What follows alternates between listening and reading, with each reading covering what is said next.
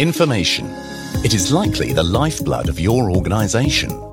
Seriously, it's probably your most valuable asset. In 1982, the Swedish farmer Peter Ashorn was having a busy day harvesting potatoes, looking to bite on some true innovation.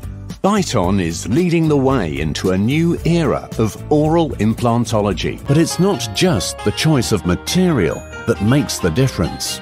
We connect the tradition and flexibility of an owner managed company with the capabilities of an international player. And with innovative technologies from Microsoft, we can expand those opportunities to people and communities around the globe. At Microsoft, our mission is to empower every government agency and person on the planet to achieve more. Every fabric tells its own story. The main growth factor for hair is ironically called noggin, and the other 10 growth factors work to help the effect of noggin and help wake up the stem cells in the scalp as well as producing more hair. This is my world.